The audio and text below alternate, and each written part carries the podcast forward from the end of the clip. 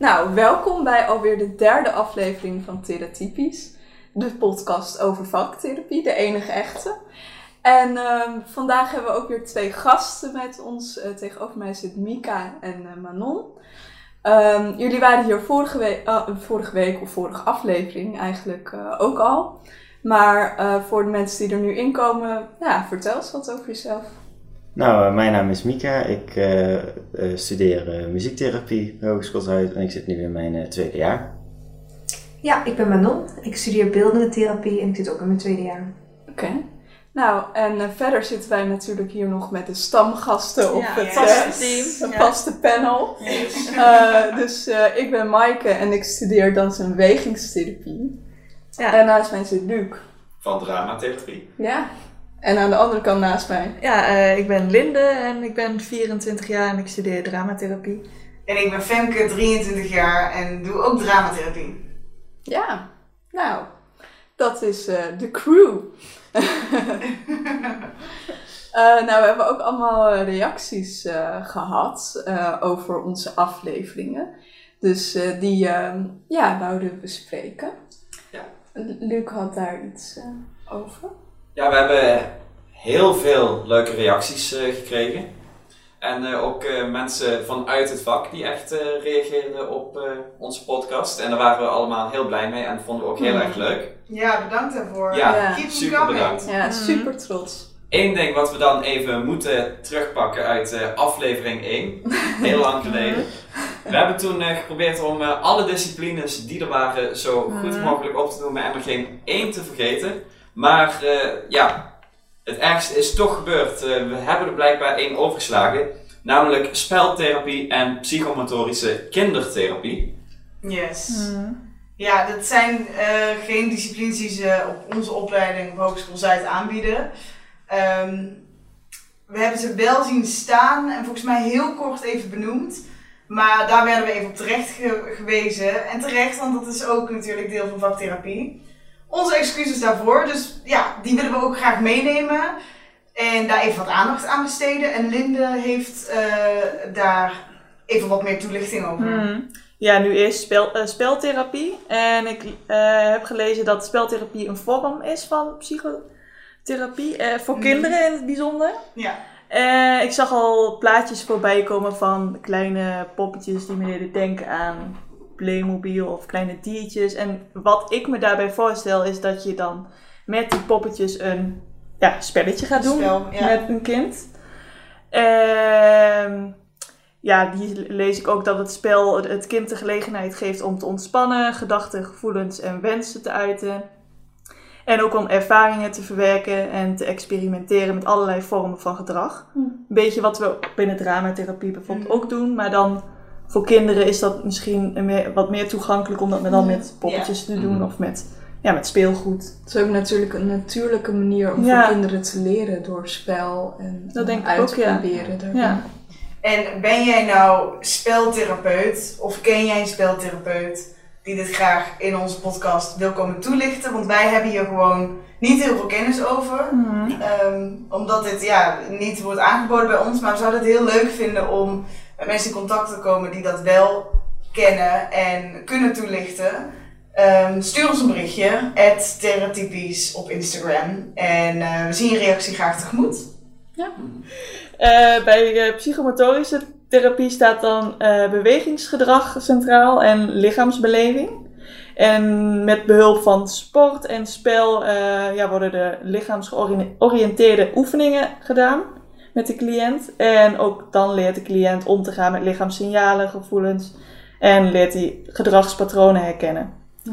Ja, er zit weer wel veel overlap, denk ik, met de andere Ja, disciplines. gewoon met Ja. dans, denk ik. Ja, Ja. zeker. Met, ehm, eh, binnen onze opleiding dans- en bewegingstherapie leren we ook wel wat meer eh, dingen over PMT. Het is natuurlijk niet echt een psychomotorische therapieopleiding. Mhm. Uh, maar er zit wel heel veel uh, overlap ook in werkvormen.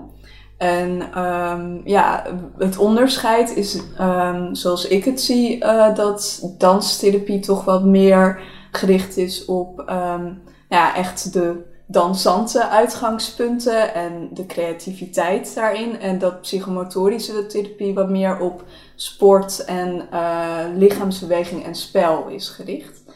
Ehm, maar ik ga volgend jaar stage lopen en een gecombineerd traject doen van Oh. PMT en danstherapie. Dus het zou zomaar kunnen dat ik hier volgend jaar op terugkom en Ja. dat ik Ja. zeg: nee, het zit toch allemaal heel erg anders. Ja. Ehm, ja, ik ben echt ontzettend benieuwd wat ik daarin ga ondervinden. En eh, ja. Ja, en ook hierbij ben jij psychothera- eh, of psychomotorische therapeut. Hoe zeg je dat? Ja, therapeut? Ja. Nou, heb je wat meer info of kun je het beter Ja. uitleggen? Ja. Wees welkom. Challenge. Stuur een bericht. Help ons. Help ons. Ja. Ja. ja, en wat ook dus wel veel voorkomt, is dat ehm, bijvoorbeeld in een instelling een danstherapeut eh, onder de benaming psychotherapeut eh, therapeut staat, of andersom, Mhm. of dat de vacature Ja. dan ja, eh, Ja. daarop aangepast wordt, omdat het Ja. gewoon heel veel overlap heeft. Mhm. Ja, kan ik me voorstellen, ja. Ja, zo leren wij eh, ook nog wat Mhm. nieuws. Daarnaast hebben we in onze comment section en in de privéberichten ook heel veel complimenten gekregen van eh, studenten. En ook van oude studenten die eigenlijk niet meer op de opleiding zitten, maar de podcast weer hadden aangezet en helemaal teruggingen naar die goede oude tijd op de opleiding. Vonden we heel leuk om terug te lezen. En zelfs een paar eh, van de mensen die eh, nog geen vaktherapie studeerden, maar het wel aan het overwegen waren. Die waren ook heel interessant. Ja. En mijn persoonlijke favoriet van eh, de dingen die we hebben gevonden op onze Insta waren de statistieken. Ja. Ja, ja. Hier eh, zaten we een paar bijzondere dingen bij. Zo, eh, ja, we zijn heel veel beluisterd in Nederland vanzelfsprekend, want ja, de podcast is in Nederland. Dan heb je een paar eh, Belgische en Duitse lu- luisteraars, want ja, er zitten ook vanuit België en Duitsland mensen op de opleiding. Mhm. En dan waren er ook twee landen die, ja, die sprongen er een beetje uit. De Verenigde Arabische Emiraten en Hongarije. En ja, Nou, superleuk. Wees welkom. Ja, is- eh, ja. met al je vrienden. Ja. super fijn dat we zo internationaal zijn gegaan. Ja. Theratypisch gaat internationaal. Gaat helemaal viral. World Ja. Tour. Volgende keer doen we het in het Engels. Oh jee. Creative Arts Therapy. Ja. Oh. Nee, heel leuk, ja. Ja. een ander heel interessant, niet eens eens heel verrassend. eh 82% van onze luisteraars zijn vrouwen. Oh. Dat hadden we niet verwacht met een zorgopleiding. Nee. Nee, maar ja, Nika en ik eh, als dan eh, de enige twee eh, heren aan tafel nu. Mhm. We zijn inderdaad een beetje ondervertegenwoordigd op de opleiding ook. Ja, mannen zijn heel erg Die ondervertegenwoordigd. zijn heel schaars. Ja, heel Ja. schaars. Ja, want jij bent de enige jongen in onze klas. Ja, nog Ja. wel van vrouwen. Ja. Ja. Ja, dans heeft er geen eens één. Maar ja, we zijn ook met z'n drieën, dus dat Ja. gaat wat ja, minder kans. Maar, Mhm. ja. En hoeveel bij muziek? Bij muziek zijn het er eh, drie vandaag. Oh ja, drie. Oh, dat is nog ja, Ja, dat is bijna de helft. Bij ons ook één, bij beeldend. Ja, één. Ja. Ja. van- Ja, van de eh, zeven. maar toch, wel. Ja, toch. Ja, dus opvallende Ja. grafieken. Maar leuk, leuk dat het eh, beluisterd is door jullie allemaal. En eh, ja, nog twee interessante dingetjes. Ehm, op een of andere reden worden we massaal op donderdag beluisterd van alle dagen van de week. Prachtig. Ja. Mhm. Geen idee hoe dat komt. En ehm, er zijn mensen die nog om eh, drie of eh, vier uur s'nachts eh naar onze podcast luisteren. Wat ik snap, na Ja. Een, een, een goed feestje of zo, dat je dan thuis komt. Nou, feestjes zijn nu ook niet echt uh, gaan met Nee. corona. En als je dan thuis komt, dan denk je, ja, Ja. ik ga even over vaktherapie leren. su- Ja. super fijn dat jullie genieten van de podcast, maar zorg ook dat jullie genoeg slaap krijgen. Dat Ja. is Ja, zorg goed voor een jezelf. extra mental health tip, Ja. gewoon zo midden in de aflevering. Ja, we hadden eh, ook nog weer eh, twee leuke mythes eh, gevonden, of gekregen eigenlijk. Ja. En die gaat eh, Luc eh, weer even opnoemen. Oké, deze vond ik eh, zelf eh, heel leuk. Dat het ongeveer zoiets als cliniclowns is. Ah, ja. Ja. Ja. Zijn wij zoals de Pijnlijk. Oh, Ja, ja. ja, is dat Nou, is hartstikke Nee. goed en doen fantastisch Ja, werk. Maar ik denk dat ons vak daar helemaal niet op lijkt. Nee. Nee, het is Vertel. wel echt een vorm van therapie. Ehm Clinic Clowns is dat denk ik in zekere mate ook, maar ook vooral vermaak en afleiding. Terwijl wij wel echt tot de kern van problematieken gaan komen. En het is gewoon therapie, maar dan op een veel levendigere en beeldendere ma- manier dan alleen gesprekstherapie. Maar ja, ik kan het niet vergelijken met de Cleaning Clowns. Nee. Nee. Ik zag jou ook al een beetje terugschrikken, Mika. Ja, dat is eh, hetzelfde dat heel veel mensen denken dat wij eh, activiteitenbegeleiding zijn Ja, ja. bij vaktherapie. Ja. Eh, wat ook niet zo is, omdat wij echt therapie geven en niet alleen maar voor de leuk iets gaan doen met, eh, met, met een doelgroep, met mensen. De- en dit is een beetje, het, het, ja, een beetje hetzelfde daarin. Dat, eh, ja, Ja. Hmm. Ja, nee, ehm, iemand er nog mee oneens die zegt eh, van ons nee, maar het is wel. Ja, achter de schermen misschien. Maar Ja. Nee, ik sluit me helemaal aan bij wat Mika zegt. Inderdaad, we hebben ehm, bijvoorbeeld, eh, stel je neemt de doelgroep ouderen, z- zullen de werkvormen misschien wat meer gericht zijn op plezierervaring of welbevinden be- vergroten, bijvoorbeeld. Hè? En dat kan dan wat meer op activiteitenbegeleiding gaan lijken, maar dat is toch nog steeds wel echt groot verschil met Precies. therapie of om gewoon dagbesteding te Ja. doen, zeg maar. ik ben wel blij dat je nu ouder hebt gezegd, want dan kan ik een heel mooi bruggetje Oh, maken naar de volgende. Nou, hier komt ben een mooie bruggetje, mensen. Want eh, we hebben nog een uh, mythe binnengekregen. Dat is toch wat ze alleen bij oude mensen doen. En eh, deze, volgens mij, volgens mij is dit een muziektherapeut die deze heeft eh, ingestuurd. Ik kan het niet precies uit het berichtje halen, maar dit is dus iets wat zij vaak krijgt te horen, dat het alleen voor ouderen is. Ah. ah. Nou, we hebben een muziektherapeut. Ja, Ja. ons. Nou, het is zeker niet alleen voor ouderen. Wij, eh, zeker met muziektherapie, eh, zijn wij inzetbaar met alle eh, doelgroepen, alle leeftijden, van eh, te, vroeg, te vroeg geboren kinderen tot aan eh, dementerende ouderen eh, eh, en stervensbegeleiding bij ouderen. Eh, dus alle leeftijden, ook alle doelgroepen van forensische zorg eh, tot aan jeugdzorg. eh, alles eigenlijk. Dus zeker niet alleen voor ouderen. Zeker niet alleen voor ouderen. Nee. Nou, hebben die mythe ook weer de wereld uitgeholpen. Ja. Opgehelderd. Ja. Eh, je had het net over premature baby's ook als eh, doelgroep. En dus dat het Mhm. heel divers is. Nou, eh, ehm, ja, vandaag wouden we het ook hebben over bepaalde thema's waarmee vaktherapeuten werken en doelgroepen. En kan je misschien iets vertellen over prematuren en wat jullie met muziektherapie daarmee doen? Ehm ja, zeker. Wat je met muziektherapie doet met premature kinderen heeft vooral te maken om eh, eh, de hechtingsband tussen ouder en kind eh, te stimuleren. Want die is op het moment dat kinderen prematuur geboren worden, hebben ze zorg nodig. liggen ze in zo'n couveuse en dan eh, hebben wat normale baby's hebben, is dat ze heel veel fysiek contact ook met hun ouders hebben. En dat ze de hartslag van ouderen, ouders voelen en horen. En dat missen prematuur geboren kinderen. Dus dat ga je met muziektherapie, kun je dat stimuleren, dat die hechtingsband eh, beter wordt. Dat doe je door liedjes bijvoorbeeld te zingen die ouders veel geluisterd hebben op het moment dat het kind in de buik zat.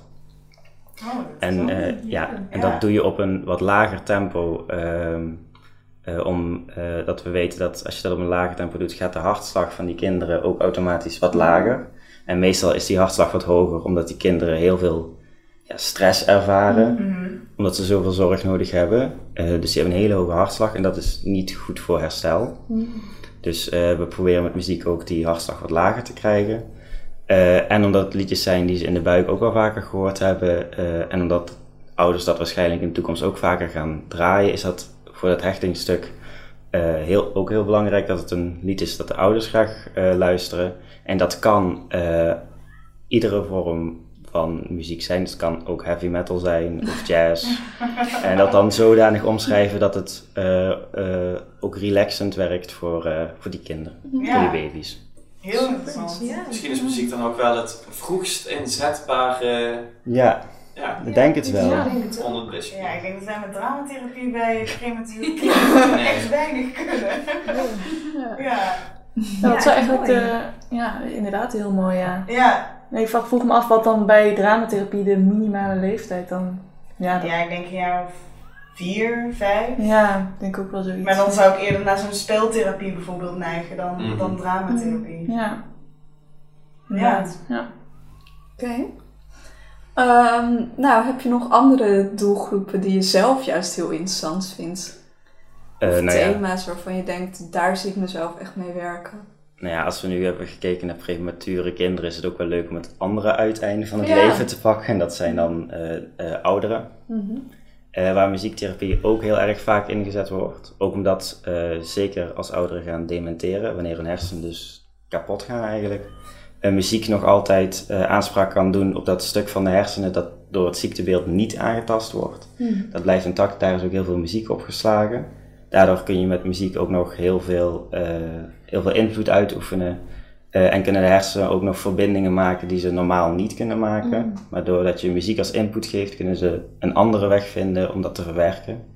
Daardoor kunnen sommige mensen eh, na een sessie van muziektherapie nog voor een, bijvoorbeeld een half uur praten, als ze dat normaal niet kunnen.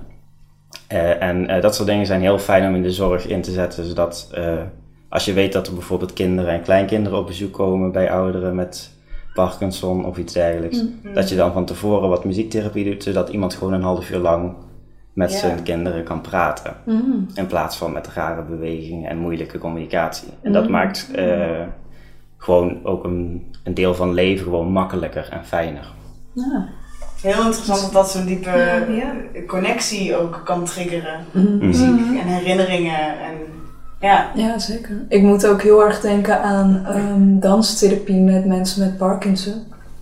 Ehm, want waar mensen met Parkinson vaak last van hebben, zijn tremoren. En dat is dus eh, trillingen in bijvoorbeeld de handen of de benen of moeite met lopen.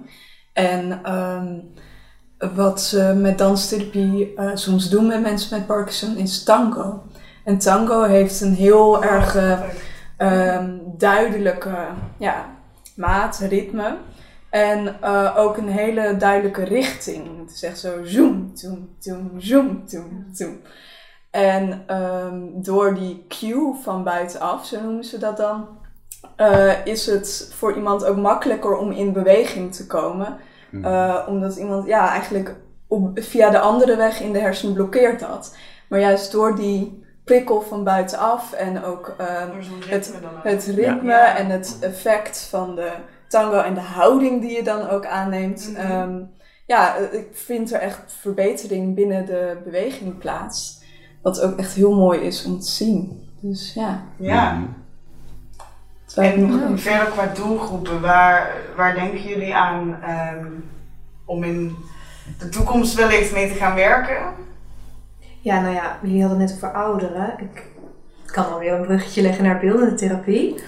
Ehm, in principe, voor beeldende therapie zijn heel veel doelgroepen eh, komen aan bod. Het is voor, voor kinderen, voor jongvolwassenen, volwassenen en ouderen. Dus heel breed ook. Ehm, maar specifiek ouderen zou ik mezelf wel graag mee zien werken. Al heb ik nog geen ervaring, dus wie weet, hè?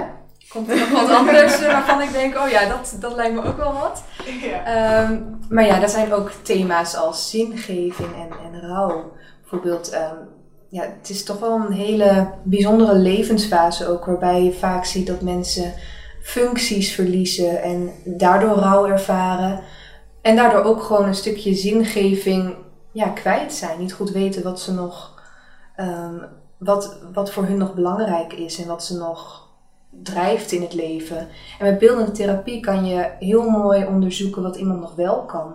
Bijvoorbeeld Mhm. als je iemand hebt die, ehm, ja, die niet meer goed kan bewegen of, of eh, bepaalde dingen gewoon niet meer goed kan. In het medium, in de discipline, kan je heel goed eh, ja, mogelijkheden zoeken Ja. bij beeldend. Ook omdat we zoveel materialen en technieken hebben, ehm, is dat gewoon een hele mooie. Mm.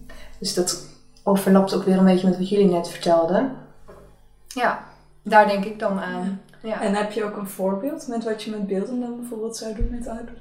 En dat is ook heel ehm, specifiek, denk ik, voor de cliënt. Ehm, ja, bijvoorbeeld iemand die niet meer heel, heel goed kan. Iemand die. eh, Motorisch. ja, iemand die motorisch inderdaad heel veel functies is, heeft verloren. Je kan met beelden bijvoorbeeld ehm, ehm, gaan kleien of, of eh, materialen aanbieden die, die niet zo'n fijne motoriek vergen.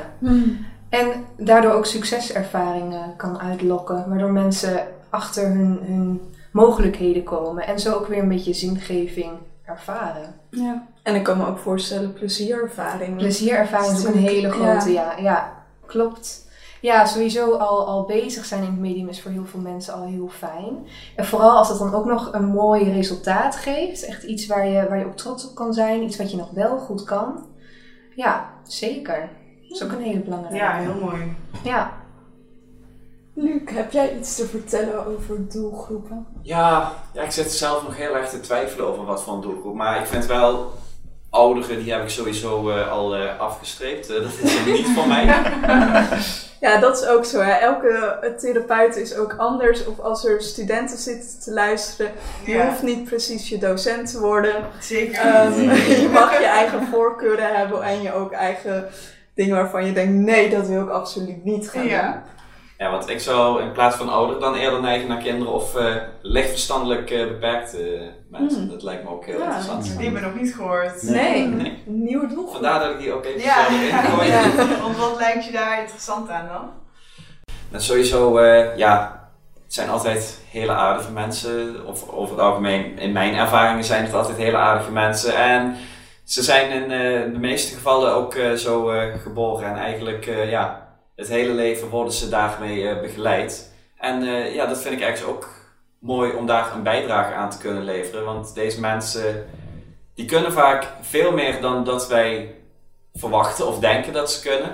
En eh, ja, vaak kunnen ze ook meer dan dat ze zelf eventueel denken dat ze kunnen, of juist minder. En het lijkt me heel mooi om ze hierin te begeleiden en het beste uit zichzelf naar boven te halen. En ja, Ja, mooi. dramatherapie eh, leent zich daar ook heel erg eh, voor. Mhm. Ik ken dus ook enkele plekken waar eh, toneelgroepen worden opgericht voor mensen met eh, verstandelijke beperkingen, waar die dan aan eh, voorstellingen kunnen werken. En dit zijn dan, eh, ja, dit zijn dan voorstellingen die eigenlijk ingaan op thema's waar ze op dat eh, moment eh, mee zitten. Dus bijvoorbeeld, ja, als er een thema is zoals overschat worden of eh, niet gehoord worden, niet erkend worden, dan gaan ze rondom dat thema samen een eh, voorstelling maken. En eh, ja, ik heb daar wel eens eh, enkele previews en zo van eh, mogen aanschouwen. En eh, ja, inderdaad, we onderschatten ze heel erg vaak, want wat die daar op het podium dan ook laten zien, Ja, dat doet ze heel goed. Dus ja, daarom mee werken lijkt mij heel mooi. leuk. Ja, ik heb dan denk ik weer echt een tegenovergestelde daarvan. Ehm, ik ga volgend jaar stage lopen in een eh, private verslavingskliniek. Ehm, dus dat is dan vooral volwassenenzorg. Het kunnen ook nog wel jongvolwassenen zijn, maar ik denk de grootste doelgroep is, is wel echt volwassenen. En ehm, ja, dat is mensen met een, een burn-out of met een depressie, die daarbij dus ook een verslaving hebben ontwikkeld. En ehm, ja, mij lijkt het heel mooi om gewoon met die mensen aan de slag te gaan en onderzoeken waar dat nou vandaan komt. Eh, en ze ook heel erg in- erin te begeleiden om ervoor te zorgen dat ze van echt van die verslaving afkomen. Dat ze daar ook geen terugval meer in hebben. Dat ze de juiste tools hebben als ze die kliniek verlaten om eh, het leven weer aan te kunnen. Om weer gelukkig te zijn of gelukkig te worden. En ehm, ja, ze te leren omgaan met hoe zwaar het leven kan zijn, maar dat hoe zwaar het ook wordt, je daar ook weer uit kan. Met de juiste tools en met de juiste eh, hulpmiddelen. Ja, en, en dat lijkt me heel mooi om mensen ehm, te leren hoe ze ehm, het, de schoonheid van het leven weer kunnen inzien, zonder daar middelengebruik bij nodig te hebben. Ja, dat lijkt me heel interessant. Maar wat mij dan juist heel erg lastig lijkt, eh, bijvoorbeeld dan ten opzichte van eh, mijn doelgroep, is dat de cliënten die daar dan vaak komen, ja, ik spreek er niet volgens alle, maar eigenlijk niet heel erg zitten te wachten op eh, de therapie. Of er met tegenzin naartoe gaan en er zitten. Nou, het is natuurlijk geen verplichte opname. Eh, ze zijn daar wel vrijwillig.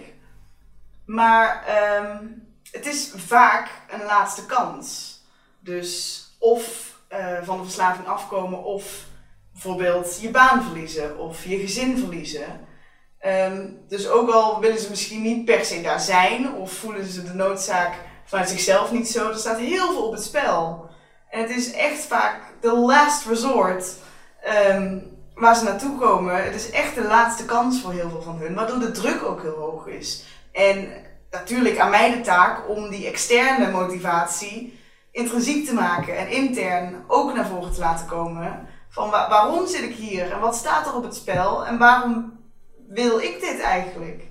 Ehm, ja, en dat is, dat is de uitdaging, maar die ga ik echt met alle liefde aan. Dat lijkt me heel erg mooi om te doen. Ja, als je het dan zo zegt, ja. ja. En Linde? Ja, en wat me, eh, wat, ik me, wat me net te binnen schoot toen jij dit verhaal vertelde, dus was, ehm, ik ga een stage lopen bij mensen met een eh, eetstoornis. En een eetstoornis kan vaak een vorm van coping zijn, dus eh, omgaan met gevoelens. En ik denk dat dat met mensen met een verslaving Ja, vaak ook het geval is. ja de Dat emoties totaal niet weten Ja. reguleren en Mhm. de uitweg vinden in middelen. Ja, Ja. zeker, zeker. Precies, en dan eh, in het geval van eetstoornissen, dan is de coping dan het niet eten om eh, zo met hun moeilijke gevoelens om te gaan. En dat vind ik ook, ja, lijkt me heel interessant om met die doelgroep aan de slag te gaan. En ik denk ook dat dramatherapie, ja, da- omdat ik dat studeer, maar heel erg eh, passend is. Ja, ook de andere vormen passen eh, daar uiteraard ook bij. Maar ehm, ja, zoals een mooie behandelvorm of een werkvorm die bij eetstoornis wel eens wat toegepast is, ehm, bijvoorbeeld de eetstoornis interview of vanuit de, in- de eetstoornis een interview aangaan. Dus van waarom is inter- eh, die eetstoornis in mijn leven gekomen? Of eh, ja, Een soort rollenspel. een soort rollenspel, ja. Of een eh, intern dialoog, zo wordt dat eigenlijk genoemd binnen de dramatherapie. En is het dan zo dat de cliënt in gesprek gaat met de therapeut die de rol van de eetstoornis aanneemt? Of andersom? Kan, ja, kan zijn dat verschillende vormen. Het kan ook zijn dat dan ehm, de cliënt antwoord geeft vanuit de eetstoornis. En dat dan mede-cliënt of de therapeut vraag gaat stellen, dus aan die eetstoornis. Dat dan eh, de therapeut of die andere cliënten ehm, vraagt van, nou ja, waarom ben jij in het leven gekomen van, cliënt, van deze cliënt? Oh, en om, om, op die manier inzicht te krijgen van, nou ja, ja, ook om eigenlijk de eetstoornis los te zien van de persoon. Van, Mm. jij bent niet die eetstoornis. Ja. Ja. En het lijkt me ook een ehm, hele verhelderende Ja. manier om Ja, ernaar te kijken. En je kan er ook een- wat meer distantie inderdaad. Wat je net Mhm. zegt, dat- je niet Precies, je ja. eetstoornis eh, als persoon bent. ja. Ja, heel, heel interessant. En ik zou diezelfde werkvorm ook bij mij kunnen inzetten met ehm wat ook heel vaak heel confronterend is, een rollenspel. ehm, waarbij je, mocht je zo doorgaan in je verslaving, over tien jaar een gesprek gaat hebben met je kinderen. Mhm. Die dan helemaal misschien geen contact meer met je willen. ja. ehm, dat je dat zo Mhm. gaat neerzetten. Wat ook heel erg binnen kan komen, omdat dat ja. natuurlijk ontzettend pijnlijk is, maar ook heel veel inzicht kan geven. Ja, je zou hem ook nog om kunnen draaien. Dat je je droomwerkelijkheid, dat je daar een gesprek mee Zeker, aan Ja. Met je ja. doelen, wat je wenst. Mhm. Dat je jezelf zou gunnen. Ja, want dan zie je ook heel duidelijk de twee wegen die je op kan slaan. Mm. Ehm, ja, en dat, daar moet je een keuze tussen maken natuurlijk. Ik denk met zo'n eetstoornis ook. Ja, maar dit, eh, deze werkvorm is heel eh, divers, dus hier kun je Ja. bij, echt bij meerdere problematieken inzetten. Ja, het is heel breed. Ja. Dus bijvoorbeeld eh, met een ander thema, nou ja, iemand die is heel angstig of eh, altijd zenuwachtig voor bepaalde zaken en dat je dan met die angst in gesprek gaat, bijvoorbeeld. Nou, Nou ja, heel veel eh, doelgroepen, als ik het zo hoor.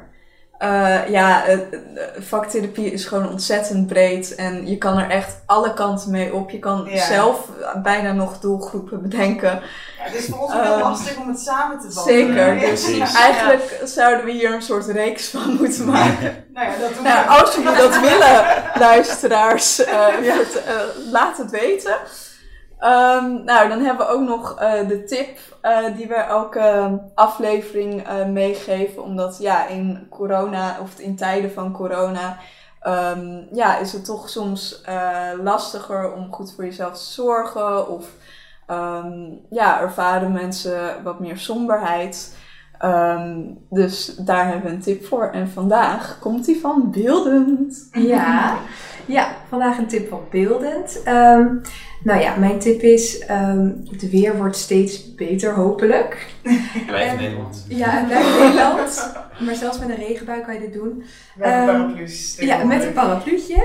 Ja, ga eens naar buiten, bijvoorbeeld naar het bos of een andere mooie plekken in je omgeving. En eh, kijk eens om je heen. Zoek eens naar, naar materialen, naar, naar bijvoorbeeld planten of, of blaadjes of wat dan ook. Kan ook in je huis zijn, gewoon willekeurige dingen. En maak daar iets mee. Kan een collage zijn of een, of een beeld, of wat dan ook. Maar met eh, ongebruikelijke materialen iets maken. Ja, Ja, heel leuk. ja heel leuk. Ja. Ja. Ja.